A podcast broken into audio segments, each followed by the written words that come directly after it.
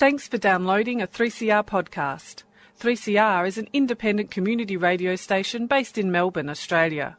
We need your financial support to keep going. Go to www.3cr.org.au for more information and to donate online. Now stay tuned for your 3CR podcast.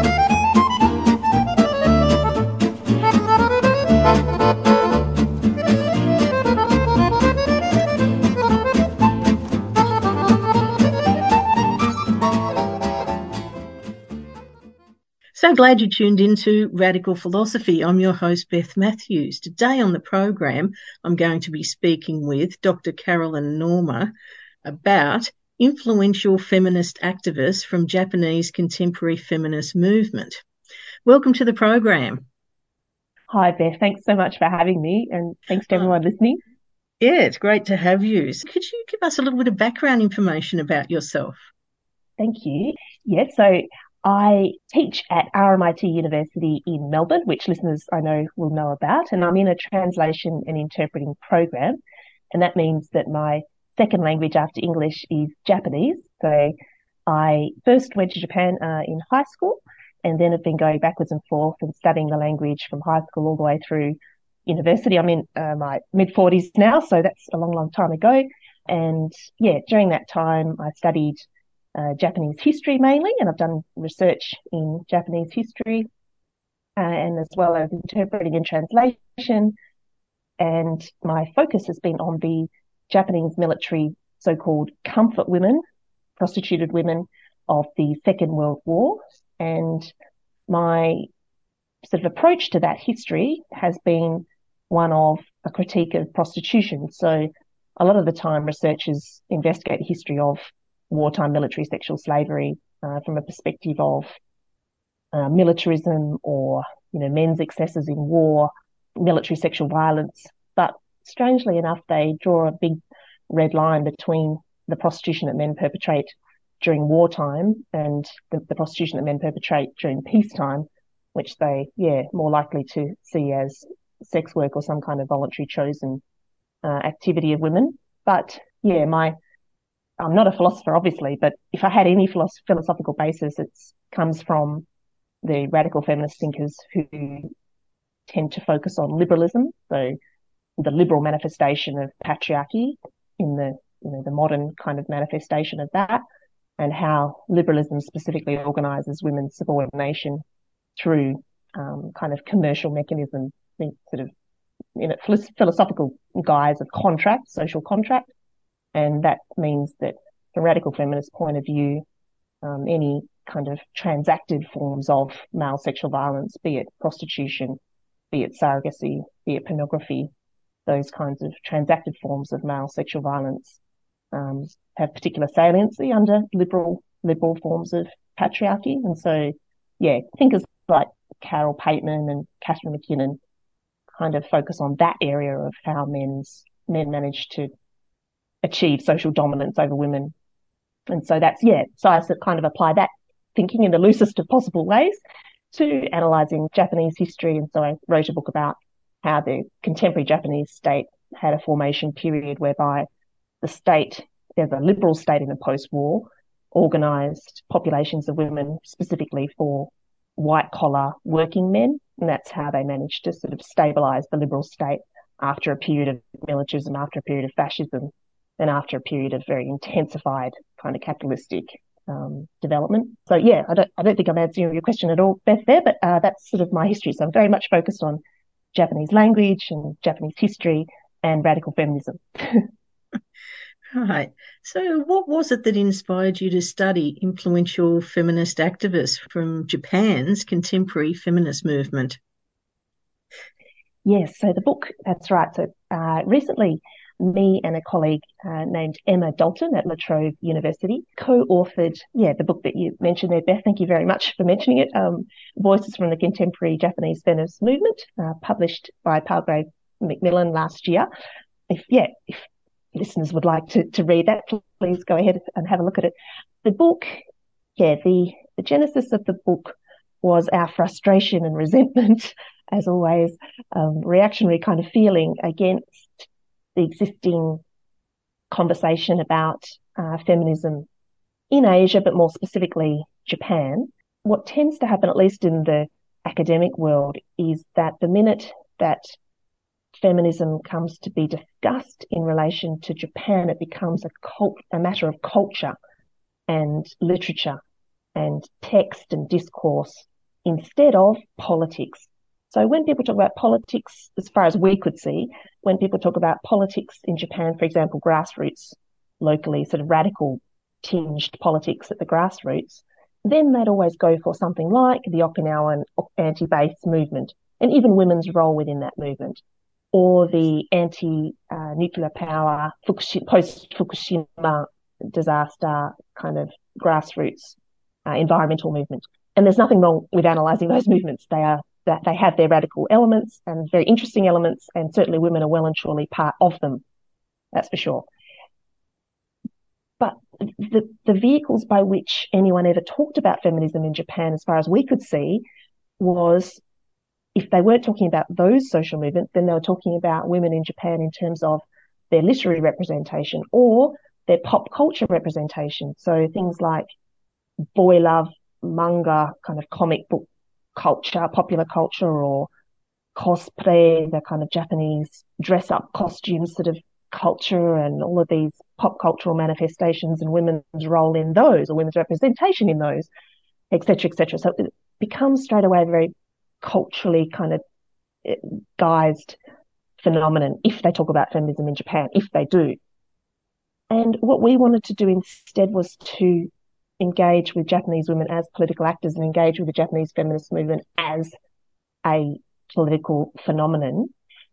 And there were barriers to doing that because the Japanese, the feminist movement in Japan as it exists in practical terms is very small. It's not yet had the kind of radicalization that the feminist movement has had in South Korea, for example. And there's lots of hangover problems from the post-war. Things like, particularly the older generation of women who are excellent, the older generation of women have kind of put on, overlaid the contemporary feminist movement with feelings of guilt and kind of scapegoating for this, for, for the supposed involvement of women in Japan's militarization and various forms of post-war oppression of Asian women in Asian countries. Um, personally, I, I, think that's a wrong tact and I don't think it's right. I think women in Japan have shown themselves to be very different from their male countrymen, actually. But nonetheless, they've kind of got these hangover feelings of guilt in relation to Asia. But kind of ironically, women in Asia, the position of women in other Asian countries has grown far to exceed that of women in Japan, and women in Japan, by all measure, have sort of been stuck in this sort of very lowly position in their society in terms of their status relative to men. For example, the gender pay gap is still about 50, coming up to nearly 50%. They're generally locked out of any type of management position in the in the work, uh, the labour market. Their numbers at the top universities are about a quarter, so they're effectively kept out of top university enrolments. Um, lo- there's lots of things I could mention. Uh, anyway, so we wanted to, the long-winded way of saying that we wanted to actually produce a book that engaged with Japanese women as political actors, successful or not. That wasn't the the, the, the standard that we tried to to meet. It was more about interviewing them about their political lives, about their engagement with political organisations, about their political goals, and to have the whole book actually about to give readers an idea of Japanese women as political actors instead of this constant narrative that Japanese women fall into the, the category of culture.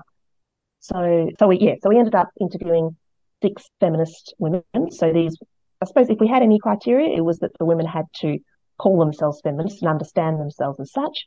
And that as far as possible, they had to be involved in some kind of feminist organisation, even small or a few organisations, and that they had to have some level of continuity over time in terms of their involvement in, in feminism. So we, we achieved that through the six women that we interviewed. So yeah, so it might, you know, it's it's not much in terms of, you know, we didn't exactly break new ground with the book, but actually the book is significant because it represents one of the, believe it or not, one of the only attempts to engage with Japanese women wholly and solely as political actors. And so we excluded academics on that basis as well. Oh, right. That's, yeah, that's really interesting. Yeah, I think a lot of people don't realise what's actually going on in Japanese culture. That's, that's a real shock. Only, only 25% of women getting into the top universities. That's quite shocking, isn't it? Yeah, the numbers, the numbers describe Japanese women's status in all sorts of terrible ways. Um, things like, I think only 1.8% of women giving birth are given any type of painkiller thing. And that, that's recognized. And this is from the scientific medical literature, by the way. Um, so that's recognized within the science and medicine community worldwide as sort of astoundingly low. And there's lots of papers that are produced as to why that's the case. There's lots of, yeah, I mean, there's a million different things like they, so in Japan, women are murdered at higher rates than men, which you might say, well, that's the case for every country. But no, actually, at least in the Western world, men are actually murdered at higher rates than women in numbers, terms of numbers. Of course, everyone's murdered by men, but in, in fact, in Japan, it's actually in absolute terms, women are murdered at higher rates than men, which means says something about the society. Um, you know, not that we want anyone to be murdered, but yeah, that's that's another anomaly for Japan yeah, there's just so many statistics I could, yeah, give to.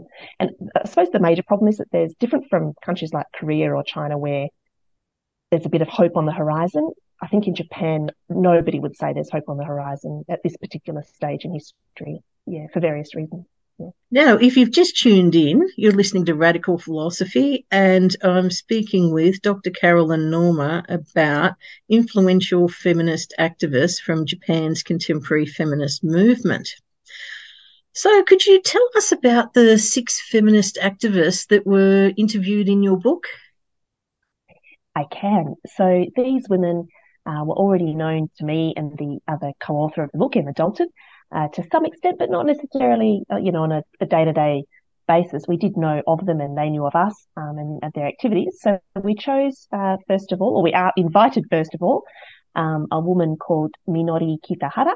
Uh, Minori Kitahara is very central to current developments in Japan's feminist movement with the Me Too wave that hit um, America and the Western world um, around about 2017, and a similar wave of feminism hit South Korea also from 2016 onwards. And uh, Minori Kitahara was involved in that because she's connected to feminists in Korea. And so she kind of um, was involved in propelling the Me Too wave in Japan as well. And the way she did this was to start what was called um, flower speak out. So the the idea of it was to bring along a flower, like a a, um, a picked flower or a bought real flower um, in your hand, and come to a certain place uh, in the major cities of all Japanese prefectures around the country on a certain day of the month, once a month, and to have women come forward. Well, initially the idea was to have speakers, so pre-scheduled speakers at the front talking about feminist topics or their experiences of surviving, those kind of things. But as it happened, what happened um, from the very first event that was held in Tokyo was that women came forward as survivors to talk about their experiences of, um, you know, sexual violence and violation, um, one after the other. So the event was scheduled for an hour and it just went on for hours and hours because of the line of women lining up to uh, testify to their own experiences in front of the crowd.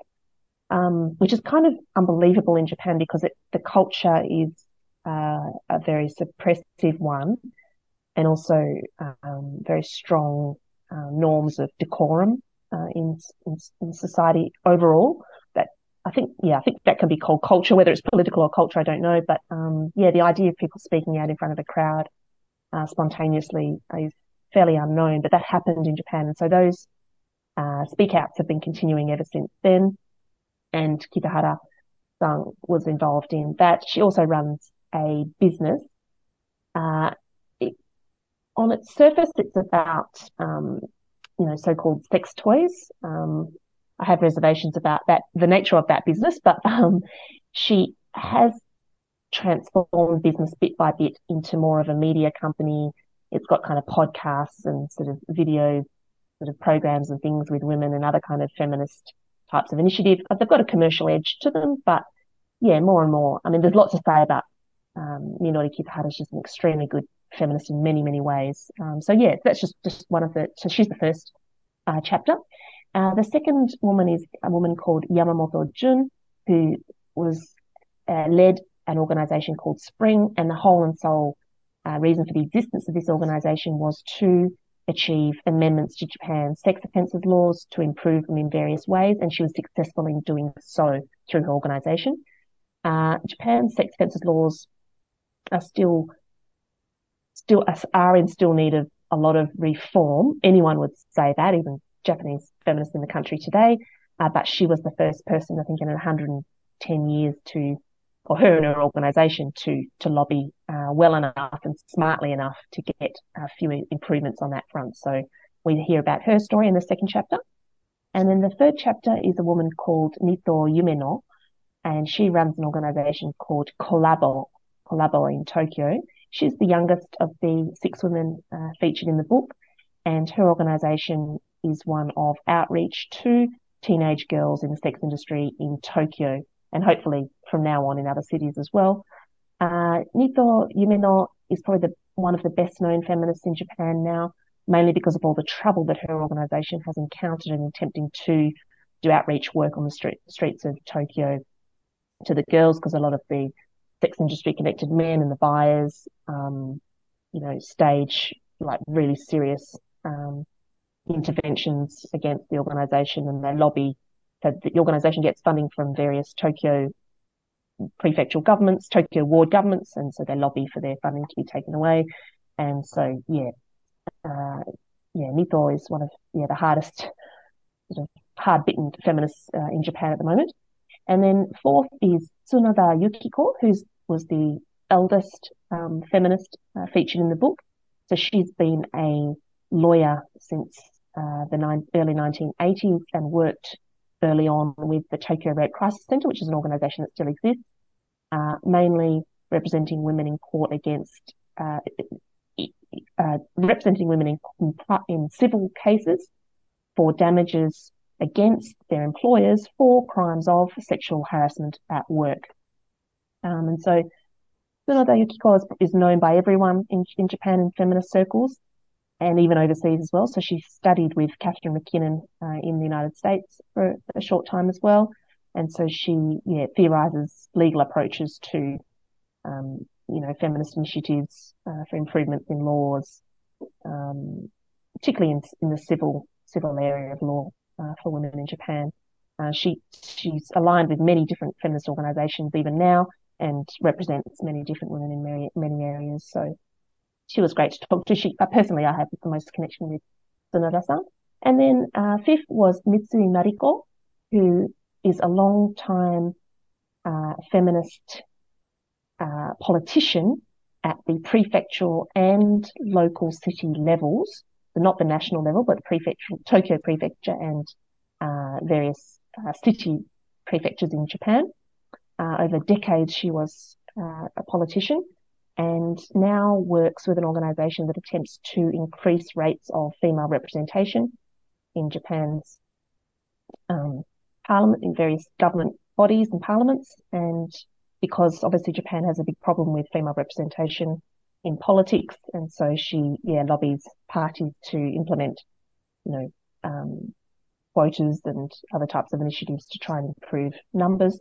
Um, was also involved in um, anti, an anti-prostitution group that meets every few months as well and stages protests and um, study sessions about uh, abolitionist ideas about prostitution, feminist abolitionism. And yeah, and so she's involved in lots of areas, important areas even today. And finally is Yang Tinja. Uh, this woman is a long, so decade long feminist career in Japan, is known by everyone, but she's known mostly in areas uh, representing the living survivors of the Japanese military sexual slavery scheme of the Second World War. So there were a few survivors of Korean background. So young Tinja also speaks Korean. She's a bilingual Japanese Korean speaker.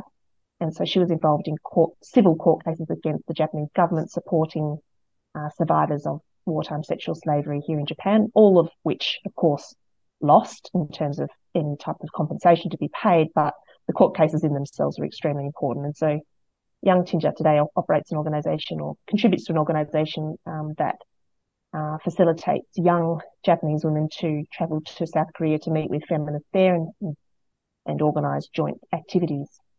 So, uh, yeah, it, they're the six women in the book.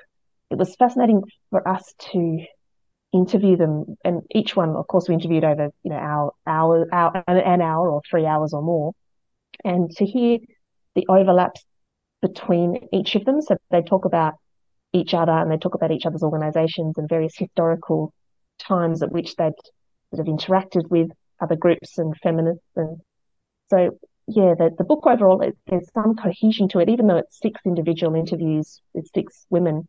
There's lots of um, yeah connections between them that are kind of shown in historic, historical perspective. I think through the book. So I hope, yeah, if anyone has a chance to read it, that they might get some sense of not only the contemporary movement, but how, how we got here today. What were some of the major themes that were sort of overlapped? Surprisingly, the major one was um, action and philosophical objections to sexual exploitation, believe it or not. So, coming from Australia, obviously, many listeners will know that in Australia we happen to be a country in which ideas of prostitution as a fundamental harm and a you know commercially transacted form of sexual violence. So those ideas generally don't exist even among people of radical politics. And instead, obviously, Australia has a very long history of attributing free will and agency and ideas of work to people who are prostituted. Um, but sometimes I wonder whether you know, political people in Australia quite realise just how unique that is in the world, believe it or not. And actually, when you come to even a place like Japan, in which the sex industry is, is massive uh, on many fronts, it has it has actually a, you know domestic pornography industry of substantial size, which is actually unusual. Uh, plus, of course, uh, very substantial sex industry. Plus, these kind of adjacent industries like the the comic book industry, the manga, is very involved in producing um, pornographic incest representations and things like that. I mean, they're a very ma- major player uh, in terms of you know sex industry promotion within the country. But even in a country like this, uh, there is a, sub- a, substantial understanding amongst the left. Um, maybe not the wider society, but certainly in left circles, you're more likely to hear of prostitution as a harm than you are to hear of prostitution as work, which I think is very different from Australia. And so across all the six not not every woman uh, discussed prostitution, sexual exploitation, uh, but if they did, it was very much a discussion that was sort of in line with that kind of theme that sexual exploitation was crucial to the idea of sexual harassment in employment, for example, crucial to teenage girls on the streets of Tokyo, crucial to obviously the uh, the comfort women Japanese military sexual slavery scheme. So that that was one theme. Uh, the other theme, obviously, is that women are losing in Japan. So the activists, I mean, they devoted, literally sacrificed their lives over decades. Not all of them, but most of the majority of the women had and actually sustained like quite serious um, sacrifices as a result in relation to things like employment, obviously the social circles they'd lost them. The very in various ways, these women had actually sustained harm as a result of devoting their lives to the feminist cause in Japan even with that, they still, when we interviewed them across all six, were still able to say you know, comprehensively, we are losing, we have lost uh, in Japan in terms of women's status um, and in terms of achieving anything like the kinds of reforms that we would have needed at this point in history to, to say that, that we'd sort of improved the lives of Japanese women. So there was no hope um, that the women couldn't point to anything on the horizon that that looked like it would make the difference in terms of the direction they were going in. Um, so it wasn't.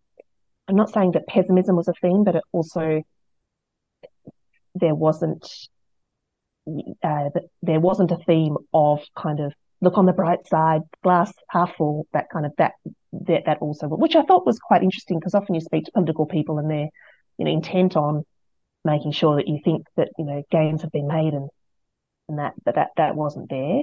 Um, yeah, for the minute, they're the two things that come to mind through the book. Mm. Is there anything else you'd like to add that we haven't already covered? I suppose listeners sort of might wonder about this kind of stereotype about white women coming in from the, the West and making comment upon um, foreign feminist movements. Um, yeah, I mean, obviously listeners can make their their own judgments about these things, but it, I don't know, maybe more than people might think. Um, people like Emma and me, obviously, we're both involved in grassroots social movements, in uh, you know, feminist groups in Japan on a regular basis. We're we're not um, obviously we are outsiders, um, but we're very much known outsiders, and you know, over many years, they just you know, people here, political people, feminists here tend to know us. Um, but even with that, um, the feminists that we spoke to and the groups that we, we know are crying out actually for solidarity and support and interaction with foreign feminists. Um, now, most of that does come from Korea, to be sure. South Korea, there are very, very strong links between feminists between Japan and South Korea.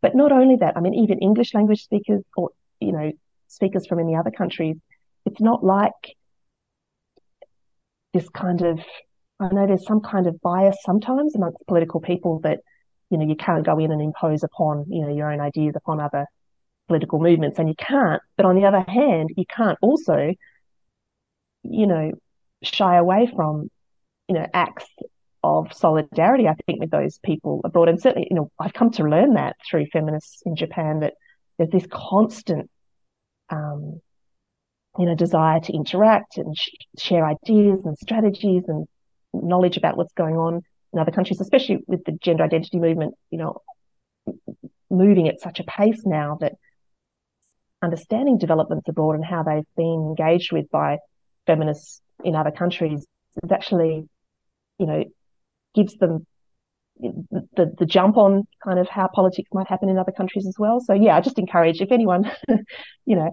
is able to or feels moved to, please do sort of jump in boots and all, I think, in terms of the, the political scenes in other countries, because there's lots to be learnt on both sides. Yeah, definitely. So, do you have any future studies within this field? Um, I'd like to. In Japan, there's a very big bias, and I think this exists in English speaking countries as well, about what the pre war feminists achieved and what they were like and who they were. Um, so the constant um, criticism of our four sisters were that they were conservative or Christian or racist or, you know, a number of other types of things. Um, and this is the case in Japan too. So Japan had a very big, like in terms of global terms, nobody would realize it now, but actually Japan in the pre-war was a major abolitionist country. It had a major anti-prostitution movement that achieved very major things even relative to the countries of Europe, Josephine Butler and that. Um, but if you mention that to feminists, contemporary feminists in Japan today, straight away they'll tell you, oh, no, no, no, we can't talk about them. They were um, conservative, I think they usually tell me, or they, or they had nefarious kind of intent for how prostituted women should be treated. So we don't do that anymore. And so, you know, this kind of story and, and certainly uh, elements of that story could, are true and yeah, are true. However, looking into the actual history of the abolitionists in pre-war Japan, which I'm doing now, um, you know, it tells an entirely different story. These people, you know, sacrificed. They got beaten up, um, actually going into the sex industry districts of various places and attempting to, you know, engage with women. Uh, they, they were extraordinary. They did extraordinary things. So my current project is to investigate just how extraordinary Japan's pre-war abolitionist movement was. So thanks very much for coming onto the program today. Thanks so much, Beth. I really appreciated you having me on. And I've been speaking with Dr. Caroline Norma about influential feminist activists from Japan's contemporary feminist movement. Well, that's all we have time for. Hope you've enjoyed the program and been given plenty of food for thought.